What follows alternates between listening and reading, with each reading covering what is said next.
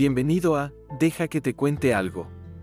Hoy, con el tema titulado Mi experiencia con las drogas, relatado por nuestro ponente, Óscar Muñoz.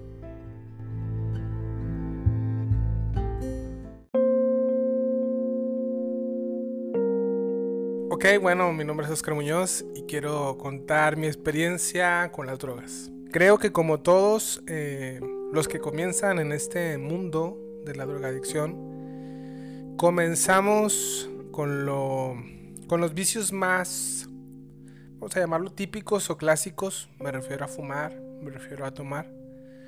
De hecho es curioso porque a mí no me gustaba, no me gustaba tomar. la cerveza me sabía mal, no me gustaba, no era de mi agrado. Pero sí que eh, agarré el gusto por fumar. Sobre todo porque comencé, sin saberlo, yo creo que de manera inconsciente, a quererme sentir como aquel, no chico malo, no chico intelectual, sino un tipo eh, pensativo, un tipo que estaba disfrutando de sus experiencias, por así decirlo, porque yo recuerdo que eh, mi madre salía a trabajar eh, y llegaba ya tarde, mi papá no vivía con nosotros, ya que vengo de una familia disfuncional. Y recuerdo que ah, yo subía todas las tardes a la azotea de mi casa. Eh, a propósito de tantas casas en las que estuvimos viviendo, porque estuvimos de aquí para allá, nunca tuvimos casa propia. Recuerdo que yo subía a, fumar y ahí trataba de, pensar y de analizar lo que estaba pasando, de una manera de filosofar. Filosofiaba con mi vida y sentía que mi vida era como una película y que yo era el mismo productor, yo era el mismo director, yo era el mismo actor principal, ¿no? El papel principal lo tenía yo. Y esa idea me gustaba. Bueno, comencé con el cigarro eh, a la edad de aproximadamente 11, 12 años. Eh, el alcohol no me gustaba, repito. Y conforme fue avanzando el tiempo y pasando el tiempo, recuerdo que mi primera droga fue este, el aerosol. Y me acuerdo que mi primera experiencia fue en un, como una especie de lote baldío, eh, cerca de un centro comercial. Eh, sí, un lote muy abandonado, muy grande, muy grande, abarcaba varias hectáreas. Y ahí este, rociamos un poco de pintura en una bolsa y comenzamos a inhalar. Y yo recuerdo que no supe cuando, cuando comencé a entrar en una especie de, alucinación, porque sí alucinas con el aerosol. Recuerdo que mi experiencia fue muy... Nunca se me va a olvidar. Y esto es muy interesante porque mi primera alucinación fue que Cristo venía. Yo recuerdo que escuchaba como una especie de cantos, ecos y como una especie de alarma, como si fuera una trompeta de alarma o una alarma que sonaba como trompeta. Y yo sabía que el tiempo ya estaba cerca. Y eso me, me sobrecogía con mucho temor, mucho temor. Recuerdo uno de los episodios muy chistosos que vi de mis amigos. Para nada era un, pues, drogarse para nada es algo de broma, pero me recuerdo lo que vi con unos amigos que estaban ahí. Recuerdo que como no estaba solo yo drogándome, estaba con un grupito, éramos como cinco personas, cuatro personas. Y yo volteé a ver a dos de ellos, uno tenía la boca abierta como si estuviera asustado, caminando como cangrejo, o sea, para atrás. O sea, estábamos sentados en el piso y empezó a hacer esto como para atrás y con la boca abierta, así como fue algo muy inolvidable. O sea, eso fue muy, muy... Y los demás estaban en su trance, en su alucinación. Esa fue mi primera experiencia con las drogas. Comencé a hacerlo periódicamente. No era todos los días, pero sí era periódicamente. Y bueno, te preguntarás por qué el aerosol. Eh, en ese entonces estaba muy, muy pegando mucho el tema del graffiti, en el tema del hip hop, sus cuatro elementos, el rap, el graffiti, el DJ, este, el breakdance. Y me recuerdo que en la secundaria todos mis amigos queríamos ser el mejor b-boy, del, del barrio. Y pues parte de las experiencias de ir a, a, grafitear en la ciudad eh, por las noches era drogarte con aerosol. O sea, con esto no quiero decir que todos los, los tipos que, o que a las personas que les gusta este, este tema del graffiti lo hagan, ¿verdad? Repito, esto lo hacía periódicamente, pero llegó el momento en que por primera vez probé la marihuana. Probé la marihuana, recuerdo que estábamos en una pijamada, una especie de pijamada porque estábamos en una azotea en los barrios, eh, barrios peligrosos de donde yo me juntaba.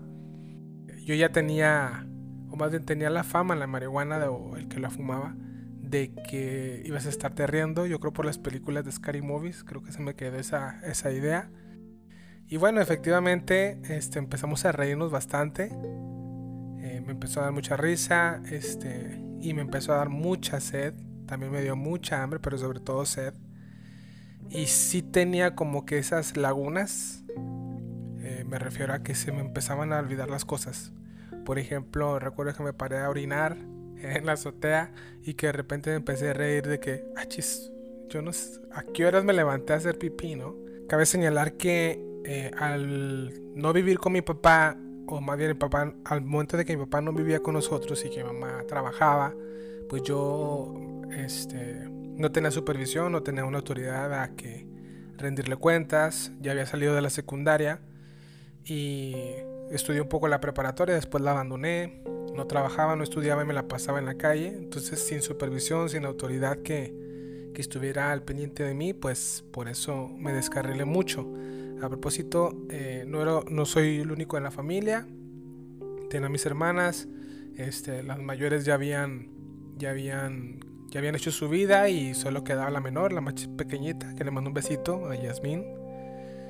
Y pues yo la cuidaba, pero no del todo porque la dejaba en casa, la dejaba bien encerradita para que nadie se metiera y para que no se saliera y yo me salía a la calle. Estoy hablando de un adolescente y de una niña chiquitita. Este, si acaso yo tenía unos 14, 15 años, ella tendría unos 8, 9 años. Comencé a fumar bastante. Al momento de que empecé a probar la marihuana, empecé a abrirme a la cerveza, al alcohol. Y no había fin de semana en que no probara las tres cosas. Eh, poco a poco me fui alejando de, del aerosol, ya no lo probaba tan periódicamente, de hecho ya no era de mi agrado, me dejaba un sabor eh, amargo en el sentido emocional y en el sentido este, del gusto, o sea, había una sensación en mi boca y en mi nariz de oler, como que esto se quedaba en mis pulmones y era muy desagradable, me revolvía el estómago. Periódicamente comencé a fumar marihuana ya se volvió un vicio. Esto ya lo hacía por la mañana, mediodía, por la tarde, por la noche. Eh, comencé a, consumir la marihuana como si fuera como si fuera cigarros. Y llegó el momento de abrirme a mi, mi, primera experiencia con la cocaína. Fue inhalándola. Este, después fue preparándola con lo que le llaman primos. Después de eso este, empezamos a, a preparar lo que se conoce como pasteles de, cocaína, eh, preparas con bicarbonato, eh, eh, un poco de cerveza y extiendes la, cocaína en, una especie de papel de aluminio con un tufo, un pedazo de, botella, la parte de arriba y empiezas a inhalar y por la parte de abajo pones un encendedor y, y era algo muy adictivo, la verdad. Creo que de, las, de todas las drogas que había probado, aquí la coca, esta, esta manera de prepararlo creo que se volvió la más adictiva. Y después de esto eh, quise dar un, no un salto, o sea, fue yo creo por las circunstancias eh, y el ambiente, el contexto que estaba viviendo y, me fui sobre, sobre la piedra, la piedra. Y aquí comencé a notar cambios más violentos en mi persona. Una especie de bipolaridad, crisis emocionales muy, muy peculiares, pero muy dramáticas. Y comencé a tener experiencias, eh, vamos a llamarlas malillas, como, bueno, las malillas les llamábamos así a las que eran crudas, pero no de alcohol, sino de drogas. tuvo por lo menos tres experiencias. Una donde sentía que el corazón se me iba a parar ya y que ahí me iba a morir.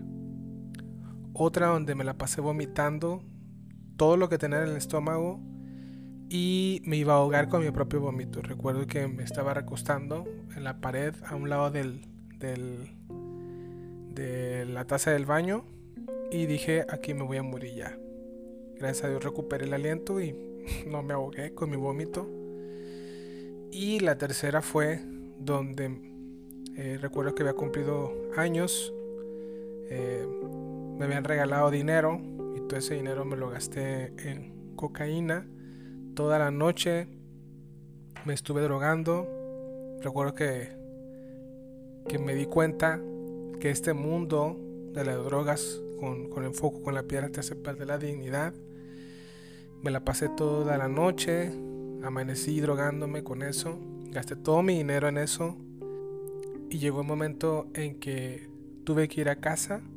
Antes de llegar, como sabía que necesitaba comer algo, porque no había comido en toda la noche, en toda la madrugada, este, todavía alcancé a rescatar algo de conciencia en esa situación y dije, tengo que comer algo porque esto me va a poner mal.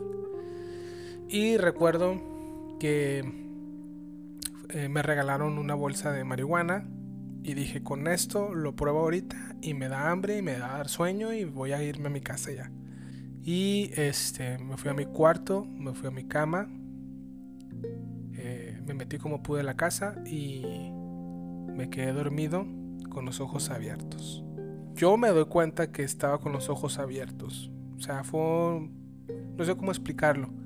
Aquí vi por primera vez un foco rojo en mi vida y dije, esto no está bien. Empecé a buscar el significado a la vida.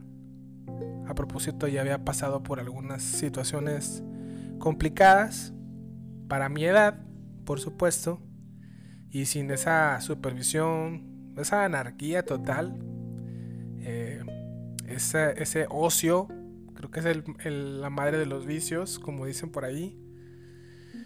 Y llegó un momento en que yo cada fin de semana, cada domingo iba a buscar a mi papá eh, y por la tarde regresaba de, visitarlo, iba entrando a mi barrio y por primera vez en mi mente me pasó la idea de no estar en el barrio y llegar a la casa y no hacer nada más que estar encerrado. O sea, cosa que para mí era muy extraño, ya que yo quería estar siempre en la calle. Era mi casa la calle me pasó esa idea. Ignoré a toda la pandilla con la que me juntaba. Me empezaron a gritar que regresara, que fuera con ellos. Los ignoré, no les hice caso. Y una voz interna me dijo, ve a la casa de Ricardo. Ricardo era un amigo, es un amigo de la infancia, de la secundaria. Y fue curioso porque ese pensamiento me, esa voz interna que me habló diciendo ve a la casa de Ricardo, eh, fue precisamente cuando pisé la cuadra donde vivía mi amigo Ricardo. Entonces tomé, di vuelta a la izquierda, fui a buscar a mi amigo, eh, me saludó, ¿cómo estamos? Qué milagro. Y a los pocos minutos me dice, oye, ¿sabes qué? Mi papá quiere que pases a casa. Entré efectivamente a la casa, me, pasaron a la cocina, al comedor. Eh, vi al señor que tenía una Biblia en sus manos, la abrió y me dijo, Oscar, siéntate. Se portó muy amable y me dijo, te voy a contar una historia. Y me contó la historia del hijo pródigo. Los que saben de la historia en la Biblia, por primera vez escuché la voz de Dios diciéndome, es tiempo de volver a casa. Eso fue un domingo por la tarde, tarde como a las 6 de la tarde más o menos. Me invitaron a un grupo de estudio de la Biblia para un martes, este mismo señor, don Ricardo, que ya no está aquí en esta tierra, ya se fue con Cristo. Llegó un martes, me recuerdo que había pura gente mayor, este, o sea, no había ni un joven como yo. Y este, paso la típica, ¿no? Que cuando eres nueve te nuevo te pones a mero atrás. Bueno, yo me fui a mero atrás y cuando ya estaba a mero atrás, luego, luego inmediatamente una ancianita se me acercó, me agarró la mano sonriendo, me dijo, ¿quieres recibir a Cristo en tu corazón? Y yo inmediatamente me le quedé viendo y le dije, señora, a eso vine. Y este, me agarró la mano muy contenta, me paró, me dijo, ven, me puso enfrente de todos, era un grupito como de unas 20 personas y ahí estaba una persona enfrente, un, un, hombre, estaba orando, estaba dando gracias a Dios. Esta señorita ancianita lo interrumpe y le dice, él quiere recibir a Cristo. Pues yo iba, evidentemente, pues era un chico de la calle, un vago, y el Señor se me quedó viendo, recuerdo que le vi como que una lágrima por ahí rodando en su rostro, dando gracias a Dios por, por lo que, la decisión que estaba tomando, que en mi mente yo estaba diciendo, Dios, aunque ellos quieran que repita algo, yo te lo voy a decir de mi corazón y te voy a decir con mis propias palabras. Ellos me iban dando la guía, pero yo recuerdo, Señor, estaba hablando con el corazón en la mano. Y en ese momento la ancianita que me agarró la mano puso su mano aquí en mi corazón en, cuando estábamos orando. Cuando yo estaba orando, pidiéndole a Dios que me perdonara, que me cambiara, que yo creía en Él, tuve un respiro profundo, inhalé profundamente y supe que algo me había pasado ahí, en ese mismo momento y sentí muchísima paz. No recuerdo qué pasó al último, creo que estábamos comiendo, no recuerdo cómo se terminó todo. Lo que sí recuerdo es que ese día regresé a casa, me puse en la banqueta de mi casa con un café, mirando bajo un árbol, mirando el cielo, las estrellas, y sentía que algo me había ocurrido y yo decía, ¿qué me está pasando? ¿qué es esto que siento? Porque era algo maravilloso. Una paz me había abrazado, una paz que sobrepasaba todo entendimiento y yo sabía que algo había ocurrido. Y bueno, ya entiendo que había nacido de nuevo.